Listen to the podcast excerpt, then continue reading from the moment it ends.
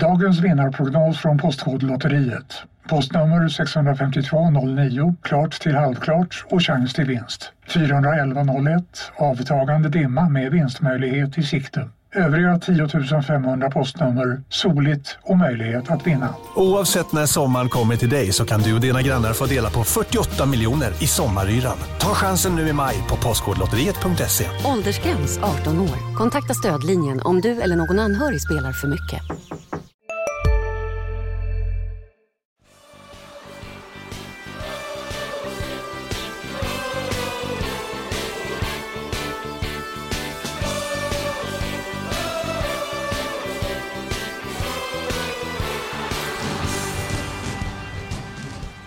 Superettan-premiären närmar sig med stormsteg. Det är ju faktiskt bara två veckor och två dagar kvar tills dess vi spelar in det här avsnittet av Landskrona Boys-podden på torsdag. Idag är det torsdag.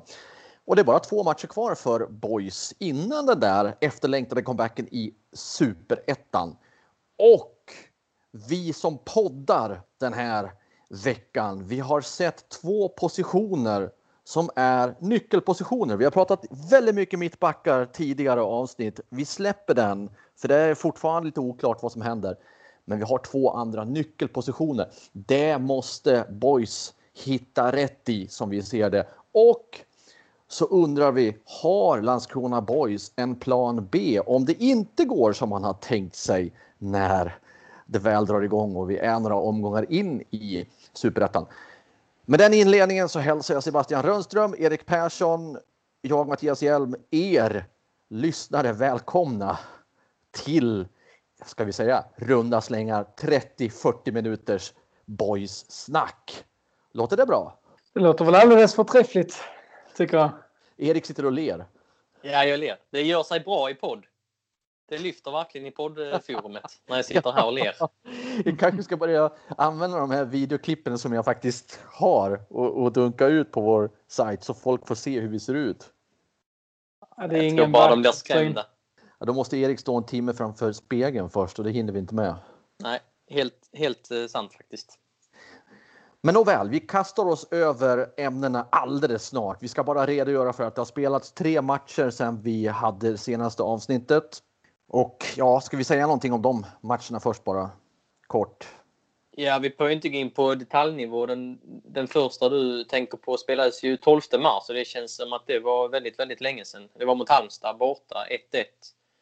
Och sen 0-0 mot- eh, Lunds BK och sen en eh, 4-0 torsk eh, uppe på Valhalla IP mot stjärnstarka IFK Göteborg. Och eh, ja, det är Halmstad-matchen som absolut var, var bäst. Jag, jag har sett alla tre och eh, Halmstad-matchen stack ut. Boys var väldigt bra, framförallt i första halvlek. Eh, den allsvenska nykomlingen hade problem. Sen Lunds BK kändes lite som en, som en icke-match eh, på något sätt. Eh, Boys luftade truppen, B-betonat lag. Det var ingen, ingen större insats. Det blev lite bättre ju längre matchen led, men det var väl ingen så som stack ut. Och sen eh, var det väl någonstans väntat att det skulle vara ganska stor skillnad mot IFK Göteborg. Även om tränaren Billy Magnusson eh, berömde att hans lag eh, vågade och fortsatte praktisera sin spelfilosofi. Stort, stor förlust mot Real Blåvitt. Senast alltså. 2,0. Eh, får, får jag tillägga att det var ju den största förlusten Boys åkt på sen Billy Magnusson och Max Mölder tog över. Dock i en träningsmatch, men ändå värt att notera. Och trist också att inte Mark Hamsik var, bra, var med. Ja, väldigt, eh, väldigt, väldigt trist. Men vi kan släppa Blåvitt och koncentrera oss på boys istället. Eller hur Sebbe? Ja, men precis. Det som Erik säger, eh, största förlusten sen eh, Billy Magnusson, Max Mölder tog över som tränare, men samtidigt också kanske då det bästa laget man har mött. Eh, det är ju en ny nivå och typ av motstånd som Borg ställs mot här i, har ställts mot på försäsongen i träningsmatcherna. Eh, vissa allsvenska lag som Halmstad då som vi nämnde, Kalmar till exempel, Mjällby de, i premiären har ju Boys gjort det väldigt bra mot eh, andra matcher, Mjällby i cupen, Östersund i cupen, nu Göteborg senast så, så har kvaliteten tagit ut sin rätt lite så. Eh, men det är en bra värdemätare så för boys att, testa på. Det är ju inte många, eh, om ens någon i truppen som, som har varit på den nivån eh, riktigt tidigare. Så att testa mot bra lag och som Billy Magnusson var inne på där att han var ändå nöjd med att boys höll sig till sin idé och eh, gjorde vad de skulle. Sen så som sagt tufft motstånd. Kanske svårt att vara en rimlig värdemätare så Real Blåvitt som, som det så skämtsamt kallas nu. Men eh, nej men absolut eh, intressanta resultat på många sätt men ändå svårt att göra en bedömning om hur pass mycket man ska väga in ett sånt resultat i sammanhanget. Ja, Sebbe, du var inne på att Boys har ett helt annat lag jämfört med Blåvitt. Så, så som det ska vara också. Men det är ju Jonathan Asp som har varit på allsvensk nivå. Han har väl, är det 44, 45 eller 46 eh, allsvenska matcher? Det är no, no, någon av de siffrorna tror jag. 40 eh, plus i alla fall. Ja, och sen har Erik Persson fem eh, inhopp och han var ju inte med mot Blåvitt. Så att det, jag menar, Zuma Almadjed mot Pontus Wernbloom och, och Tobias. Eh, de två sistnämnda har spelat Champions League och landslaget och det har Zuma Almadjed verkligen inte gjort. Det finns fler exempel på det. Eh, jag skrev någon text om att när Niklas Nielsen blev klar för Svalöv division 5 eh, inför säsongen 2018, då, det var då Marek Hamsik blev Napolis bästa målskytt genom tiderna och det var då Jakob Johansson eh, sköt Sverige till VM. Det var inte just de två med i matchen, men det säger eh, ganska mycket om att ja, det är inte konstigt att det blev en förlust med 4-0. Så vi, vi behöver inte hänga upp oss på, på just resultatraden där. Nej, å andra sidan var ju gubbgänget en del av det med redan i fjol i Blåvitt och det gick inte så bra för dem då i allsvenskan. Så man ska inte bara stilla sig blind på gamla meriter heller. Nej, absolut inte. Men det säger ju eh, det säger ju ganska mycket när man sätter spelare mot spelare på det sättet. Vi släpper de matcher som varit och tittar framåt på det Boys eventuellt behöver uh, hitta koderna till för att det ska bli en lyckad säsongsupptakt och säsong i stort.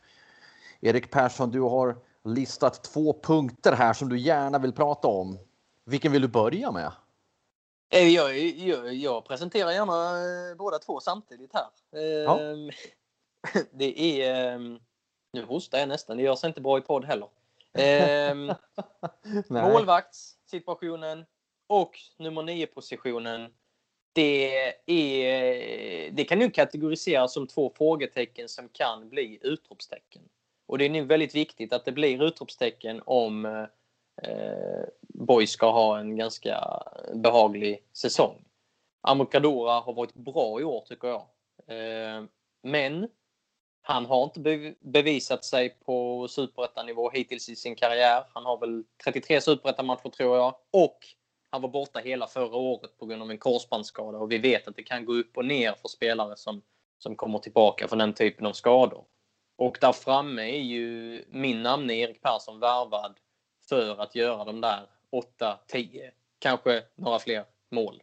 Eh, han ska vara en bärande spelare där framme och han har ju haft en enormt eh, strulig eh, försäsong och eh, här och nu, jag ska på träningen om någon timme. Jag vet inte om han är aktuell för, för matchen mot Österlen om två dagar. Så det, eh, här och nu är det nog eh, liksom osäkert om han startar i en superettan-premiär.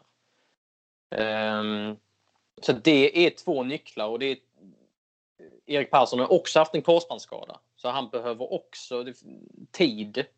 Och det har märkts under den här försäsongen. Så att, eh, där eh, identifierar jag två äh, frågetecken som behöver bli utropstecken. Om vi då tittar på målvaktsfrågan först. Amir Kadura och Svante Hildeman. Och Ingen Hampus av... Pauli som är tydlig trea. Ja, ah, just det. Men det är framförallt de två förstnämnda som är tänkta att konkurrera om att stå i superettan i det första läget i alla fall och andra läget också. Det är först i tredje läget som Pauli kommer in i bilden. Men kan det inte vara så att just den här konkurrenssituationen mellan Kadura och Hildeman som ju då har utsetts till årets målvakt i division 1-spel, eller ettan som det så vackert heter nu mer på senare år, att de sporrar varandra till att faktiskt hålla nivån på superettan. Tror ni inte det? Det är min teori. Men jag är inne på lite samma spår där. Ehm, att det de har, alltså det de har bevisat på ettanivå är ingen garanti för att det kommer att vara lika bra i superettan. Men här finns ändå två bra val, två ganska jämnbra alternativ för boys. Så det tror jag är, är, viktigt. Speciellt då när man som, eh, alltså, som Erik nämner att det, det är något av ett frågetecken som också kan bli ett utropstecken att man har båda alternativen. Det innebär ju att man, man står inte och faller med den ena på samma sätt eh, som om, eh, säg att man inte haft det här tydliga, eh, den här tydliga konkurrensen från Svante Hildeman mot Amor Kadura då som, som ju har sin bakgrund med, med skador från förra säsongen eh, och då inte heller har eh, superettan eh, erfarenhet på det, på det sättet. Där tror jag nog att det är bra och, och hälsosamt för boys att ha två alternativ som verkligen kan konkurrera om det för att spåra varandra och eh, ja men om det då inte skulle funka med den ena eller den andra så finns det någon annan som kan ta över. Hade man bara stått där med en orutinerad Hampus Pauli så hade det kanske sett annorlunda ut. Men nu, nu finns det ändå två stycken som slåss om det och det tror jag ändå eh, talar för eh, med, med tanke på då att det eventuellt kan vara ett frågetecken på den här positionen för boys. Sen ska vi väga in att Svante Hildeman eh, råkade ut för en ögonskada och var borta en månad här, en ganska viktig månad. Tanken var att han skulle få åtminstone en match i kuppen. Vi har inte sett honom i skarpt läge än. Eh, så att eh, nu gjorde han en halvlek mot Lund. Vi får, vi får se. Och så en eh, u match mot Mjällby också, när de förlorar med 1-0. Eh, vi får se om han får speltid. Nu är det bara två träningsmatcher kvar så då kanske man vill köra all in på Kadura som jag tror är, är första valet. Och sen om man ska sätta det i någon form av superettan-kontext. Eh, förra året så ställde Gais upp med Mattias Karlsson. Ehm, det var, det var ett frågetecken som växte till ett utropstecken. Han hade kommit från Örebros organisation, varit där i två år tror jag, bara suttit på bänken, inte spelat på högre nivå än division 1 han hade ett eh, år med regelbunden speltid i division 1. Men han stod på huvudet förra året och räddade kvar Gais. Så det är det jag menar, bara för att det är lite, lite osäkerhet och lite sådär blanka superettanblad. Ja, det behöver inte betyda att det blir dåligt. Jag tänker också så här att om man, om man väger in Boys plånbok och där man måste hitta målvakter som passar en ganska billig kostym ändå då kan man ju egentligen inte göra så mycket mer än att ha de bästa målvakterna från ettan.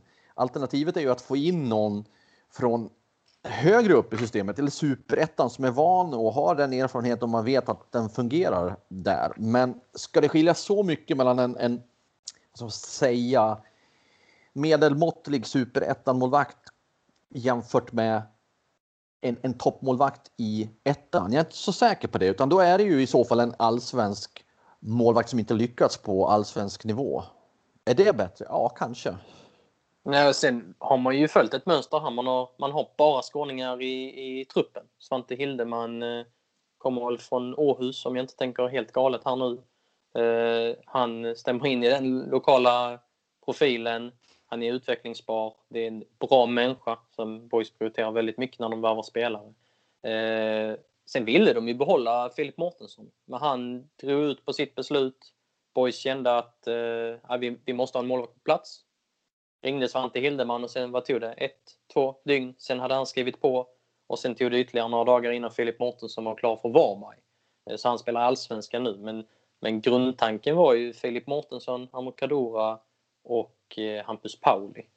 Eh, ytterligare en faktor som väger in eh, när man gjorde valet kring Hildeman det är att han är ganska lik Amokadora i spelstil, väldigt bra med fötterna och det är ju så Boys eh, vill ha sina målvakter. Och där var ju faktiskt inte Mårtensson på riktigt den nivån när det just gäller spelet med fötterna. Han, hans styrkor låg främst eh, på andra ställen.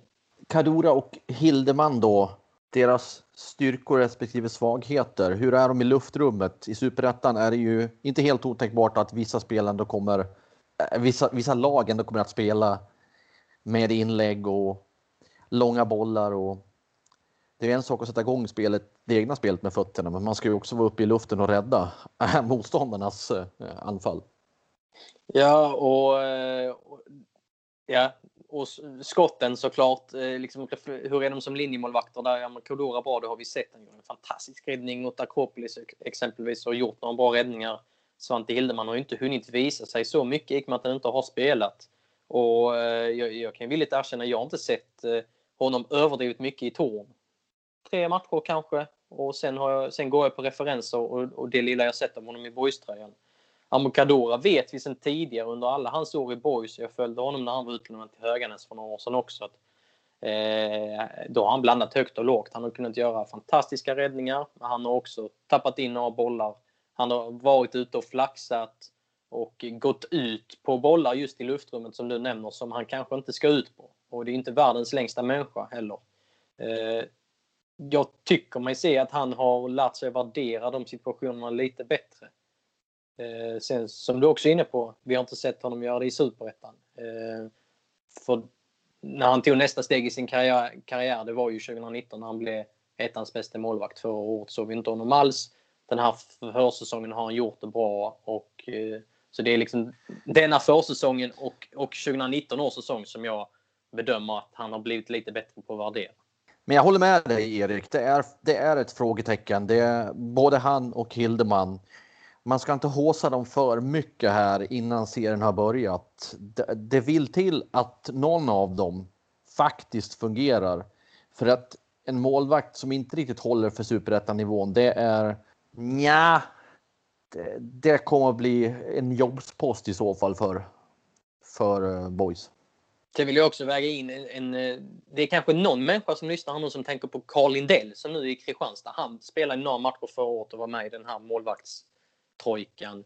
Eh, han, eh, min bedömning är ju inget ont om honom, men hans tak var kanske ettan. Så på så sätt har man gjort en ganska tydlig uppgradering tycker jag ändå när man tagit in Svante Hildeman då om han, han eh, blir reserv. Men å andra sidan då så tappar man Filip Mårtensson. Så det har hänt mycket på målvaktssidan under vintern. Ska vi släppa målvakterna och hoppa ett rejält steg framåt på planen? till den där nummer nio rollen. Det finns ju ett antal spelare som kan spela där, men den som ska spela där är mest skadad på försäsongen. Ja, det var lite elakt sagt, men han har i alla fall inte fått vara hel och närvarande i alla matcher, Erik Persson. Nej, och han, alltså det är ju ett problem som han har haft. Alltså Erik, den andra Landskrona Boys-poddens Erik Persson eh, nämnde ju eh, att han också har haft en korsbandsskada och det de problem, alltså det har ju jäckat honom i några, det är några, några säsonger sedan nu som han eh, faktiskt gjorde en hel säsong och, och, levererade mål på det sättet som man kanske då förväntas göra i, eh, i Boys. Och visst, en positiv sak här är ju precis som vi har varit inne på tidigare med många andra positioner också att Boys har bra, alltså de har många alternativ. Eh, minst två eh, som ändå är bra så på varje position. Här finns Robin Hofse, eh, det finns Linus R. Olsson som, som spelar mycket förra säsongen. Niklas Nielsen kanske i främsta hand då som en reserv där bakom. Men det är såklart viktigt att Boys får igång Erik Persson för Eh, jag vet Erik eh, tog upp i någon, något tidigare avsnitt här med målsnitt och så här med Borgs anfallare. Och det, jag vet inte riktigt om jag ser till exempel Linus R. Olsson gå in. Han var ju Borgs bästa målskytt förra säsongen men har han 12 mål i sig i superettan? Ja, tveksamt. Robin Hofse har ju gjort det jättebra på eh, försäsongen och gjort en del mål men det är också samma sak där tycker jag. Så den som förväntas vara den stora målskytten som också kanske behöver vara det är ju Erik Persson. Och då är det ju viktigt att han får komma igång, att han kan vara frisk och att man kan bygga någon slags kontinuitet runt honom i anfallsspelet. Och, ja, så det är ju klart också ett, ett frågetecken. Han har ju potential att bli utropstecken, det har han ju visat tidigare, men det är också några säsonger sedan som det hände faktiskt.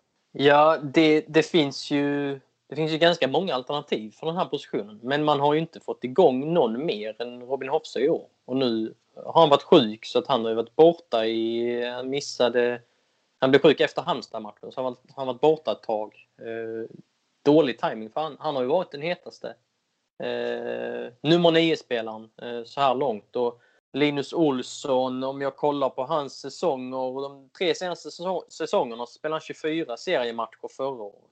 22 seriematcher året innan, 19 matcher i division 2 året innan dess.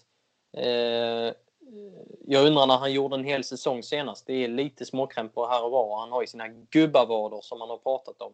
Och jag är inne på Sebbes linje att Eh, jag ser inte att han gör 12 mål i år igen. Jag tror det, den siffran kommer att bli eh, lägre än så. Och eh, Niklas Nielsen har ju inte flugit under den här försäsongen heller och har ju mest spelat ytterforward. Fick ju chansen i sin favoritposition mot Blåvitt. Jag kan tycka att man ska väga in vad Niklas Nielsen har varit med om de senaste åren, att han spelar division 5 ett och ett halvt år innan han ställdes mot eh, de här profilstarka Blåvitt-spelarna. Så det är väl inte så konstigt att han inte gjorde skillnad där.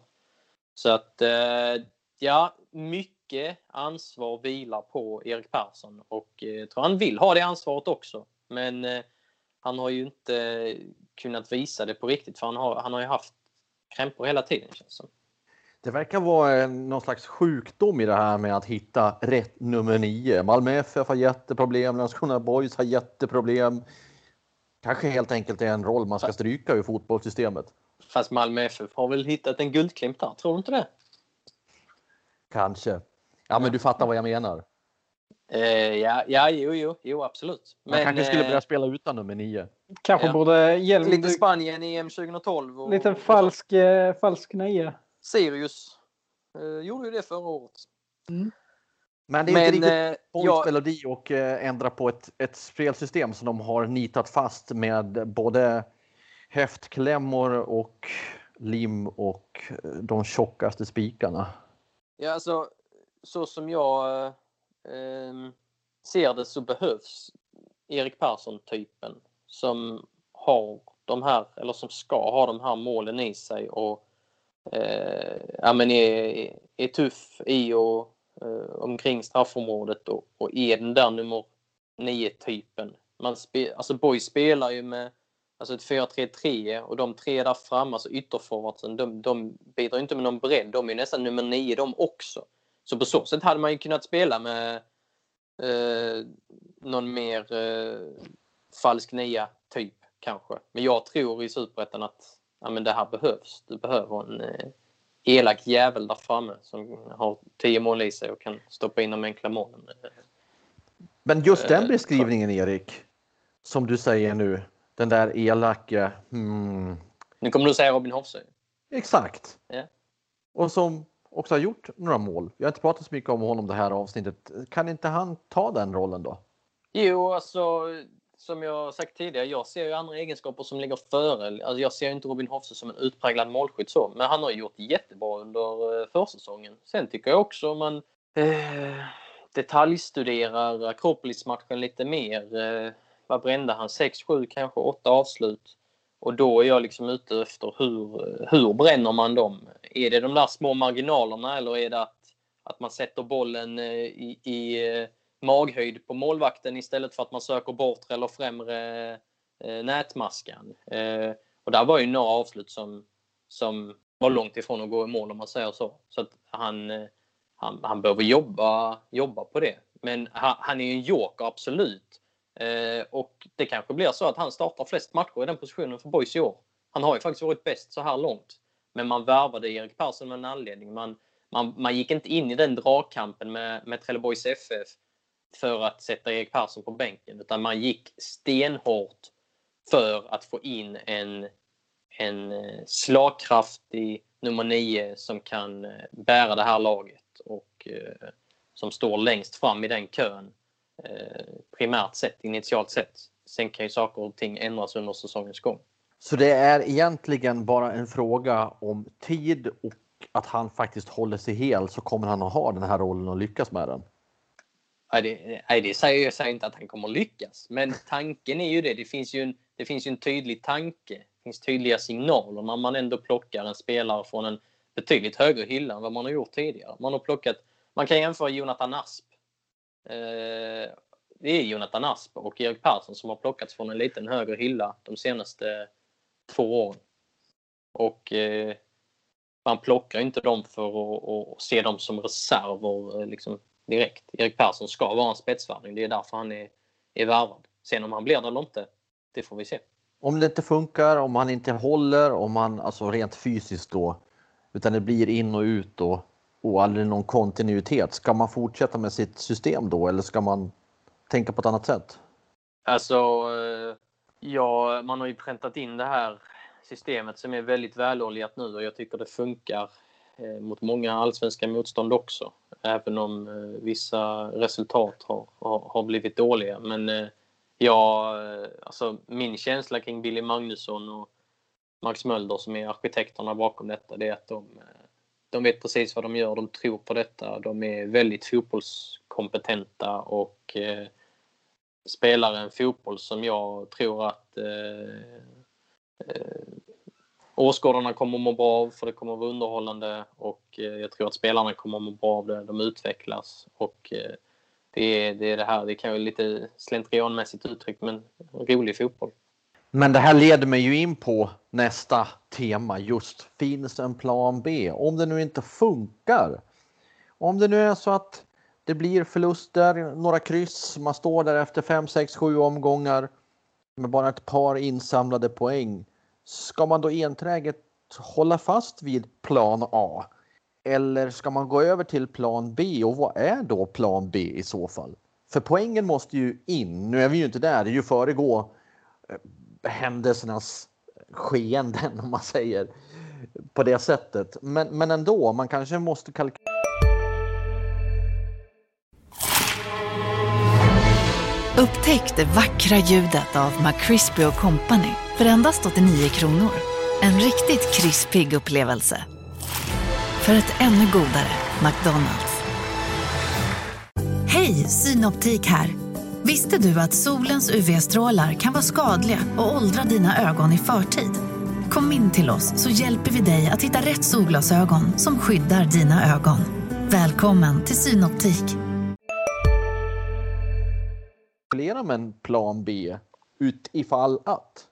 Ja, men så känner jag också. Det, liksom, det finns en rätt så stor skillnad i hur Boys behöver ta sig an den här säsongen jämfört med förra. Eh, Boys gick in som favorit i ettan i fjol och, och var ju det spelförande laget framförallt så i, i de flesta matcherna och många motståndare backade hem, hade väldigt stor respekt för dem och så här. Eh, Bill Magnusson har varit inne på, på det här också tidigare eh, i intervjuer att eh, nu, nu är det en annan typ av motstånd. Nu kanske inte Boys kan förvänta sig att vara lika så spelförande i varje match som de var då.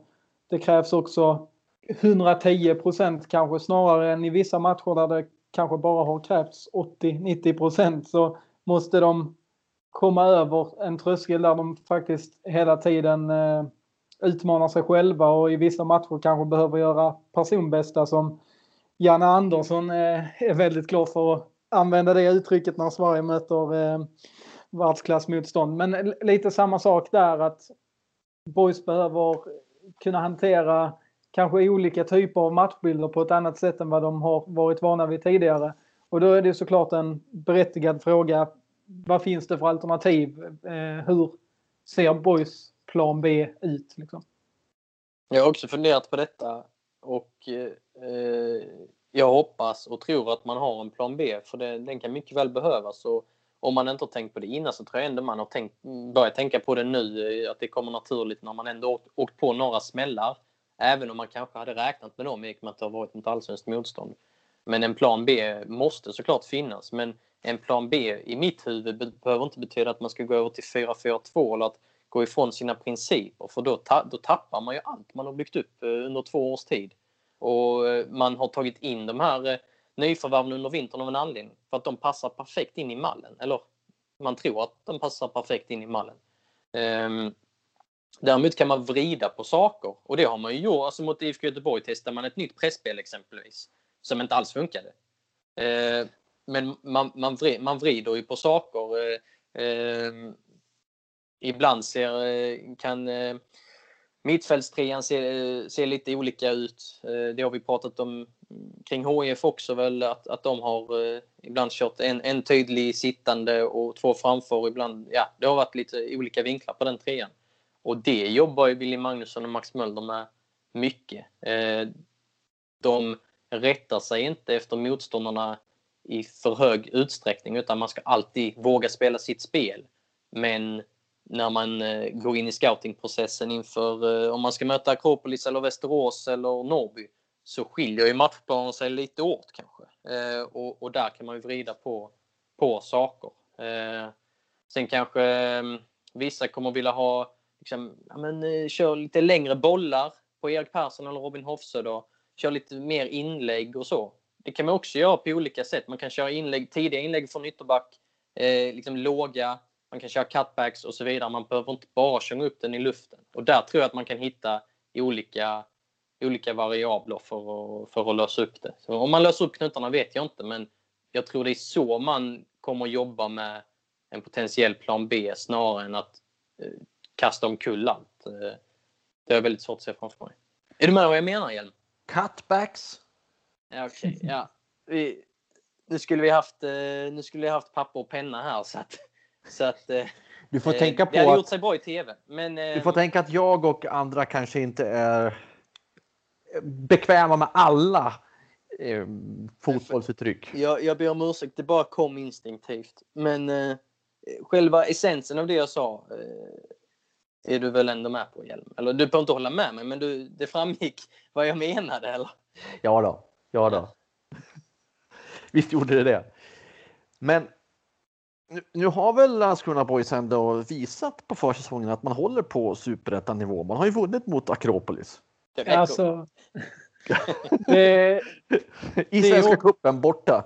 Det är också en intressant eh, sak i, i, sammanhanget att man har ju mött väldigt många allsvenska lag och det, det är ju bra ur ett eh, synsätt att man får möta kvalitativt motstånd. Man, man testar verkligen sina vingar och ser vad man går för. Eh, samtidigt har man också mött tre lag från ettan och bara ett då, från, eh, då i form av Akropolis från superettan. Man har genrepet mot Örgryte också men så av alla de här träningsmatcherna man kommer att ha spelat innan superettan-premiären så är det bara två seriekonkurrenter man har mött. Och då, det gör det också lite svårt att placera in var står sig Boys i en superettan-kontext. Ja, att de förlorar med 4-0 mot Göteborg, det kan ju vilket Superettan-lag som helst göra.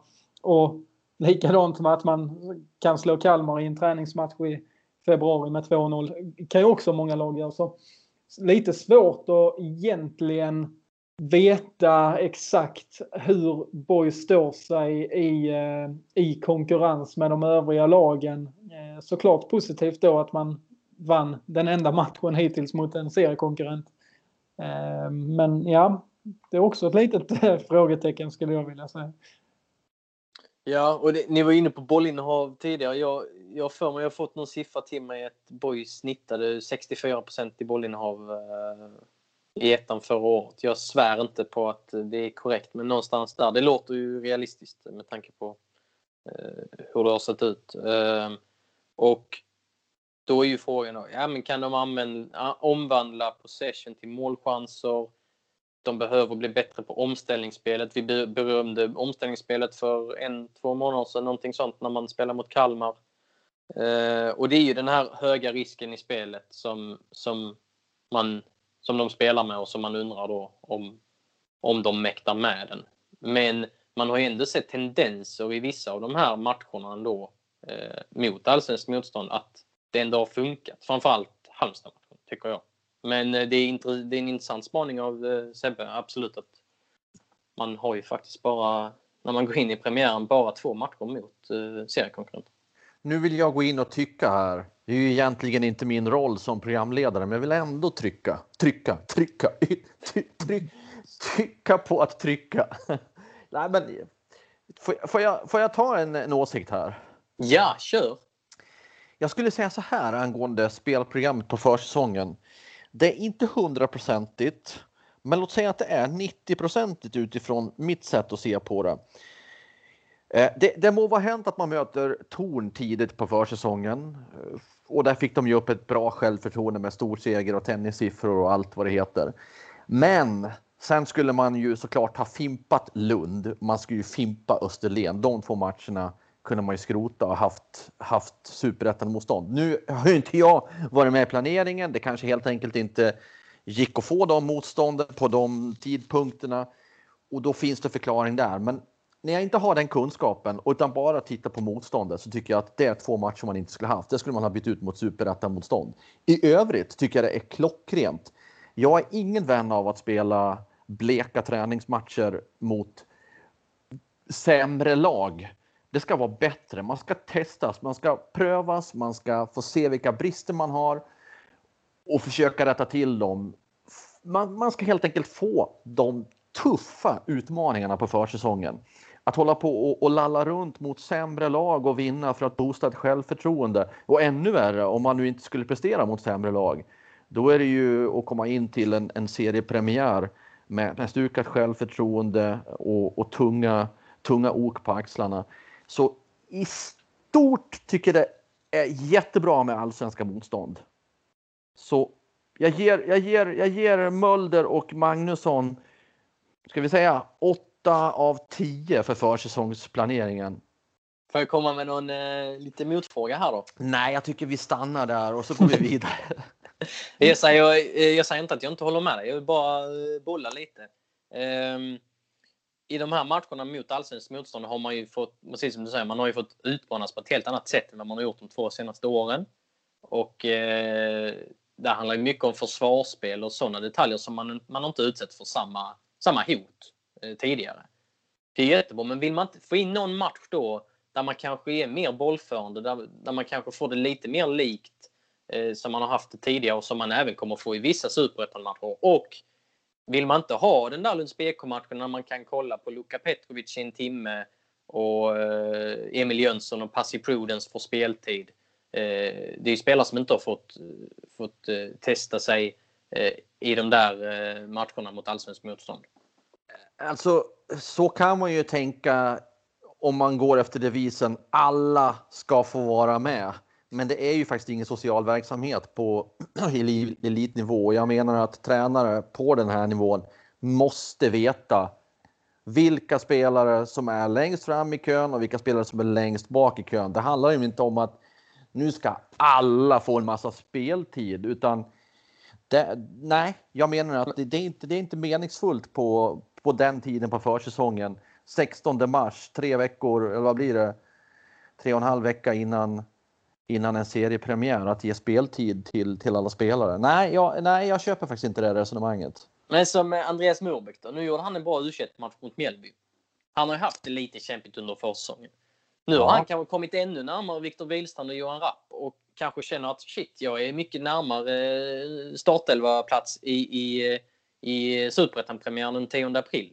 Han har ju kanske mått bra av det. Och man, vill, man har ju ändå gett Luka Petrovic, Emil Jönsson A-lagskontrakt för, att man, för att man tror på dem. Det har man ju inte gjort för att man är snälla. Då vill man kanske se dem i någon match också, inte bara i u matcherna under säsongens gång. Och konkurrensen kan ju ändras. Jag menar, Passy Prudence har kanske en magisk månad här då kanske han eh, eh, startar eh, mot något lag här i maj.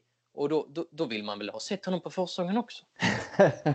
Men det där ska ju vägas mot att de som förväntas faktiskt vara med från start bygger upp sitt självförtroende, kommer in i systemet, kommer in med varandra i saker och ting. Jag, jag har lite svårt för det där att, att, att lufta så mycket spelare för långt in på, på försäsongen. Och om vi tar Andreas Murbeck kontra Luka Petrovic, som har ju två helt olika ingångsvärden i, i truppen. Murbeck absolut, är, absolut. är värvad för att komma in och vara en startspelare egentligen. Om han då inte har hittat rätt under de chanser han har fått, ja men då får han jobba sig upp till den positionen under säsongen och ta chansen när någon av de andra blir skadade eller om Filip Andersson inte kommer tillbaka eller om någon är avstängd. Men jobbar menar, man sig det... inte upp via matcherna då? Ja, fast inte på en försäsong på det sättet. Ja, det kan man göra, men jag tycker inte det. Om man, om man ska väga de olika fördelarna mot varandra så tycker jag att det resonemang jag har haft, alltså det väger tyngre om jag skulle ha varit en tränare än att än att eventuellt få någon spelare som kan ha en oväntat bra månad innan premiären kommer. Så tänker jag. Ja, men alltså jag, jag håller egentligen med dig Hjelmarsson. Alltså. Det gör jag. Men jag, jag, menar att man, man har väl hittat en bra, bra kombination här när man ändå fick in Lunds BK. Man fick in en u match här mot Mjällby under den här eh, intensiva matchperioden och nu, nu har man Öster, Österlen och så. Eh, eh alltså är, är det inte bara men, men, men, en ganska bra men, men, eh, nivå? Eller? Petrovic och de du nämnde, pff, eh, Murbeck, de hade väl kunnat utifrån ditt resonemang lika gärna fått speltid mot, låt säga, Guys eller HIF eller whatever. Måste det vara ett lag från division 1 för att de ska få testas på försäsongen då? Det är så, Okej, okay, om man ska gå din väg och, och köpa ditt resonemang så tycker jag fortfarande att man skulle haft ett bättre motstånd än Lund. Ja, jo, men då ska man hitta en, en tisdagsmatch. En mitt i veckan-match. Precis. Och, då, ja, då, och det är det jag säger från början. Då kan man inte ta GIF Sundsvall i alla fall. Men ja, då får det ju vara Gais eller eh, Trelleborg eller Öster kanske. Ja, jo. Ja, det hade, det hade kanske gått. Vi får, eh, jag har inte ringt Gais och Öster och dem och frågat hur de har tänkt. De har kanske nobbat boys, det, det vet vi inte. Nej, vi vet ju ingenting. Jag, jag, bara, jag bara egentligen tänker psykologiskt utifrån från hur jag skulle ha resonerat som spelare. Jag, oavsett sport så har jag inte varit vän av att traska runt på, på eh, försäsongsmatcher som, som bara ska vara för att ja, nu ska vi få upp självförtroendet och få ha lite mer boll. Nej, ta tjuren vid hornen. Gör det svårt från början och sen kör vi.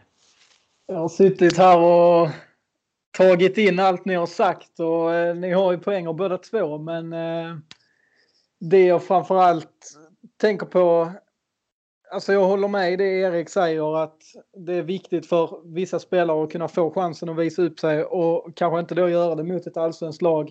Men sen har du en poäng där Hjelm att det kan man ju lika bra göra mot ett superettanlag för jag tänker kanske inte då Luka Petrovic, Emil Jönsson som ju i utgångsläget eh, lär väl spela med, med IFK Malmö men en sån som Passy Pruden som finns bakom i kön på mittfältet men som mycket väl kan komma och göra inhopp i superettan.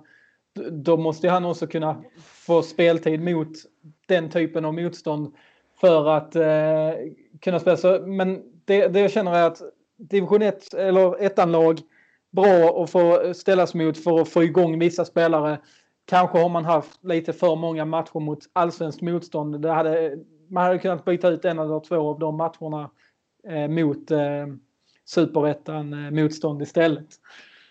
Jag ska ju inte säga att jag har rätt och ni har fel, absolut inte. På den nivån är jag inte, mm. men jag, jag, tänker fortfarande att du nämnde du Passive Prudence också. Jag menar, det är, inte, det är inte så att han är helt okänd för Billy och Max.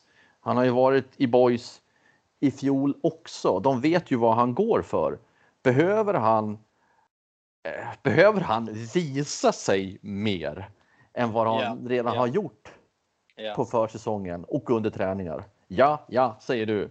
Ja, för alltså Passy Prudence var under isen i början av försäsongen. Han, han, han, eh, han var inte bra. Och då tror jag att alltså i, i, i, i eh, första skedet eller kanske mittenskedet av den här försäsongen så vet jag inte ens om man hade gett Passy Prudence eh, liksom en hel match mot ett superettan-motstånd för att han var inte riktigt där. Att han kanske behövde ett lite sämre motstånd och, och, och eventuellt komma igång. Och nu tycker jag han har blivit bättre och stegrat och så. Men, men så jag kan ändå... Ja. Och sen, hade man mött superettan-motstånd och så hade man velat ge speltid mot, eh, eh, för eh, liksom, de här eh, Passy Prudence och kanske Emil Jönsson och Luka Petrovic. Säg att man skulle haft samma startelva som man hade mot Lund och så hade man kanske förlorat. Då, då hade väl du Hjelm sagt att detta var inte bra inför säsongen för nu åkte man på 3-0 mot Gais och nu blir det psykologiskt jobbigt när man möter dem i, i serien. Där har du en poäng. Där har du en Ja. poäng. Jag skulle just precis säga här att, och nu kommer jag vända mig starkt emot dig, säga att det är för många allsvenska motstånd. Jag säger så här, man skulle ha haft en motståndare till i superettan, bytt, bytt bort ett eh, Lund säger vi, och sen tar man bort Österlen till ett allsvenskt motstånd till Sebbe. Eh, För att det finns en annan aspekt med att möta motståndare i den egna serien. Det är att man också låter motståndarna få känna på hur är boys i serien. Det finns en anledning att inte möta superettan motstånd. Men det är bra ur aspekten att ändå känna på den rätta nivån. Så låt säga två superettan matcher. Alltså motstånd mot superettan lag, inte superettan matcher. Men då är det ju, då är det ju helt rätt ju. För det kommer de ju ha. Ja, men precis. Då är, Ja. det, då är det de här, de här tre division 1-lagen. Det skulle ha varit två allsvenska matcher till där istället. Allsvenska Okej, och bara ett division 1-lag. Du ville ha tennissiffersegern mot, mot Torn i februari. Ja, just det. Eh, Nej, men precis. Eh, nej, men nej, det blir ju två med, med uh, Örgryte. Ja, ja, men det är det jag menar. Det är ju två superettan-motståndare. Akropolis och, och det vill du ha. Då ligger vi Ja, kvar det, där. det, det är lagom. Det räcker.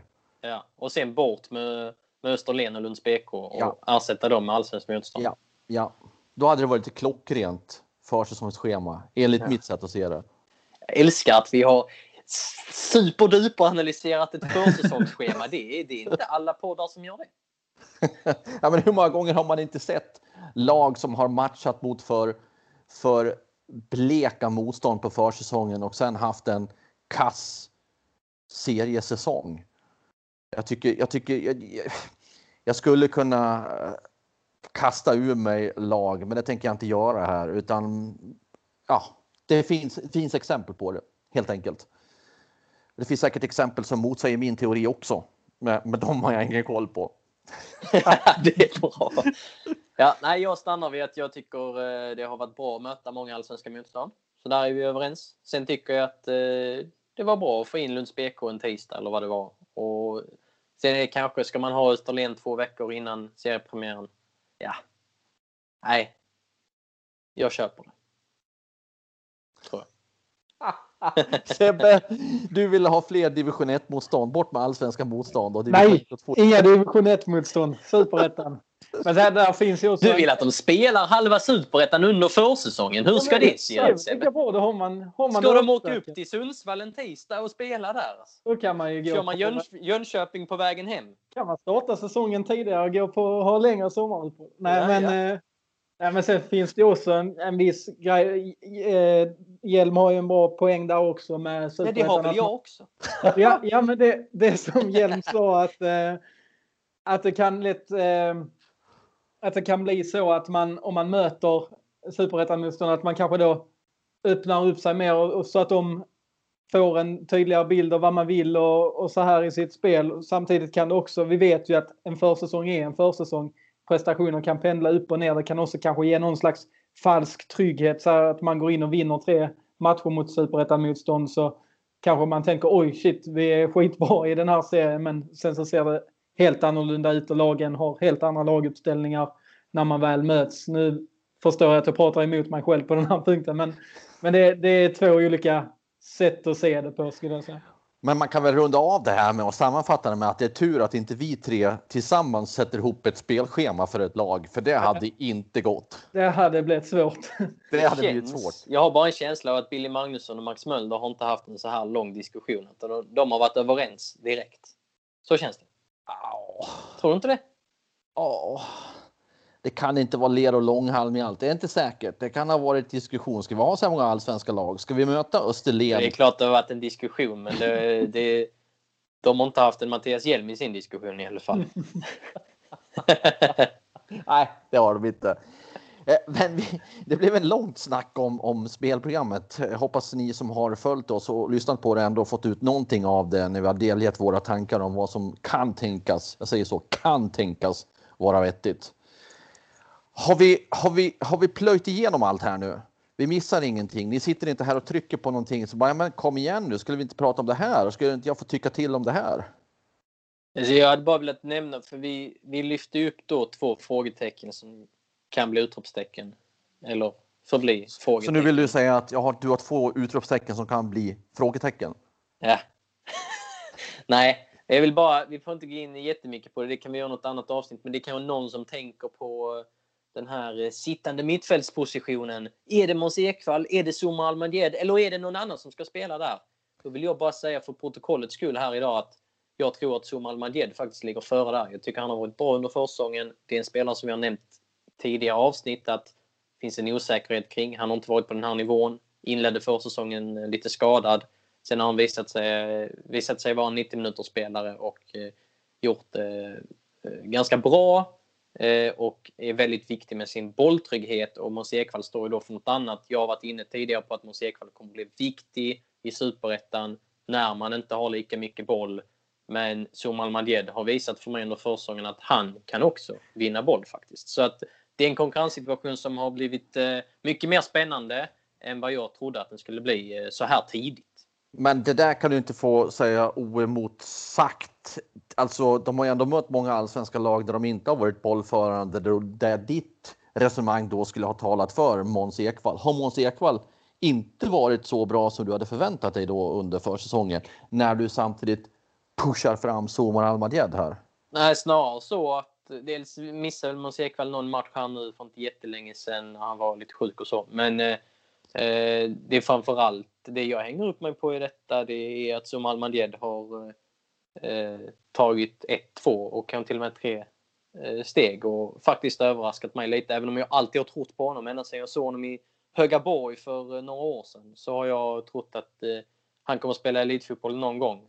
Så det är inte att jag pratar ner honom men jag tror jag trodde kanske att det skulle ta lite längre tid för honom att komma igång under den här försäsongen. Men han har, jag tycker han har varit bra. Där är vi i mål med veckans avsnitt av Landskrona. Sebbe vill säga något. Vill ja, men eh, jag tycker att eh, vi ska förmedla till våra lyssnare att eh, den här träningsmatchen mot eh, Österlen på eh, lördag sänds för alla som har premiumabonnemang på hd.se. Viktig info tycker jag. Jäklar vad du säljer in matchen mot Agim Soppis Österlen dessutom. Som det verkar vara lite små rörigt i. Men det är en annan historia. Eh, jo, eh, då ska vi också säga det. Jag var på väg att säga det innan Sebbe kom in med den här viktiga informationen att eh, vi är i mål med veckans avsnitt av Landskrona Boys-podden och från och med nu väl är det väl dags att också vi tar ett kliv upp på stegen och tittar ner och bevakar Landskrona Boys ännu lite oftare. Är det inte så? Jo, vi har ju en ambition att eh, vi ska komma ut eh, med den här Landskrona Boys-podden en gång i veckan. Eh, Vilket betyder att vi då är tillbaka redan om en vecka. Ja, det är ju... Hoppas inte vi lovar något här nu, men det är ju absolut vår ambition. Sen vissa veckor är svårare än andra. Vi har ju också ett schema att utgå från och det är inte så att vi jobbar 24-7 och, och, och, samtidigt och så. Men vi ska väl kunna lägga det pusslet. Det är i alla fall vad vi siktar på.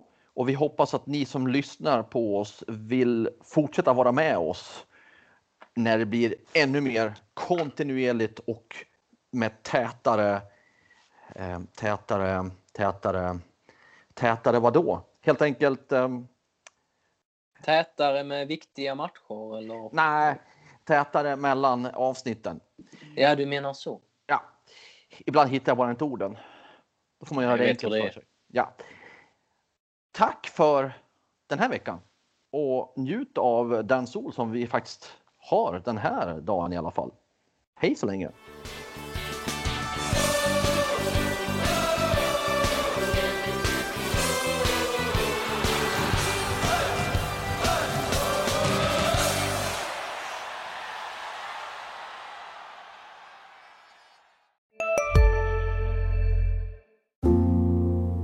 Ska några små tassar flytta in hos dig.